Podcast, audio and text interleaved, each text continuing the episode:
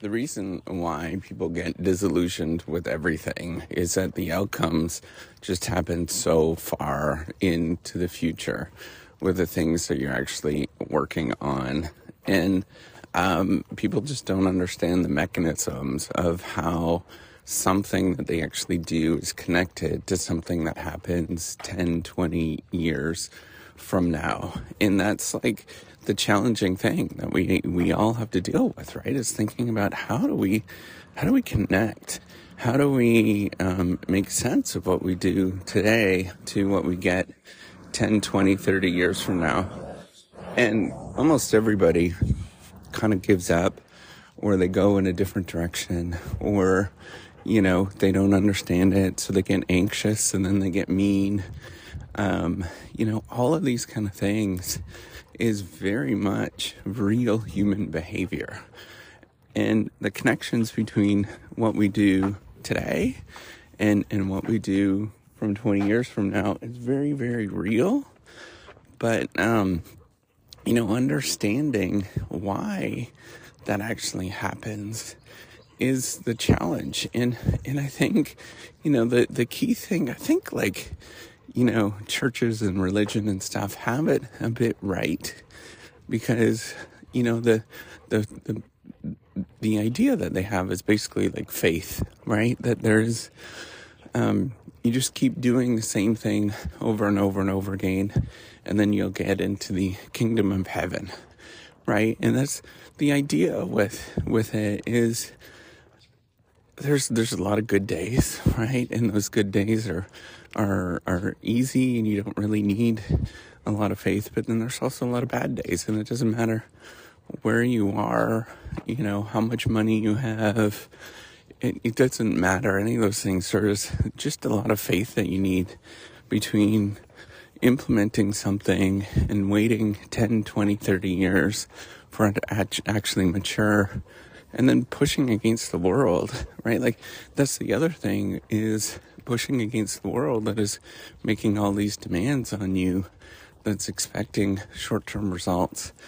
If you look at like almost everything that, um, you know, if you look at almost like anything that, that connects um, today with with um, you know results and you know how well somebody does. It's almost always you know sort of pushback on on completing you know this pushback against the world, right? Where you're where you're um, having to do so my kids do um, math right and they do math homework well they don't like to do the math at the moment. They want to go play video games.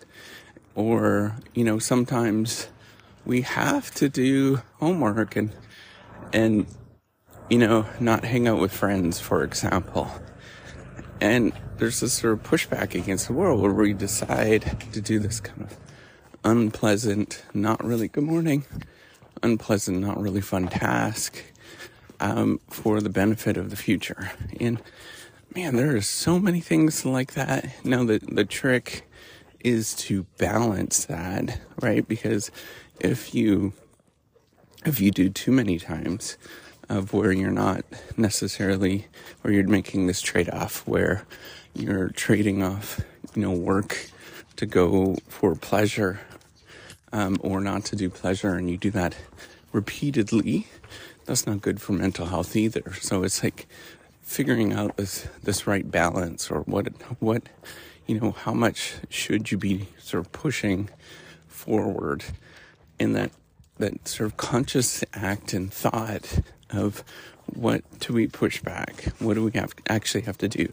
So you know to give an example of that um, i'm going for a walk. It is early in the morning and i thought hey i can get up and do some work right away. I thought it would be much more healthy for me to go for a walk. I'm going to feel better and it's going to, you know, change my perspective on the day.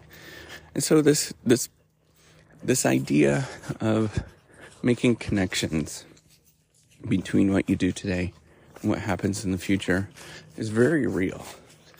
Um, and how we actually make sense of that is is absolutely challenging. Um, and we all struggle with this, right? Where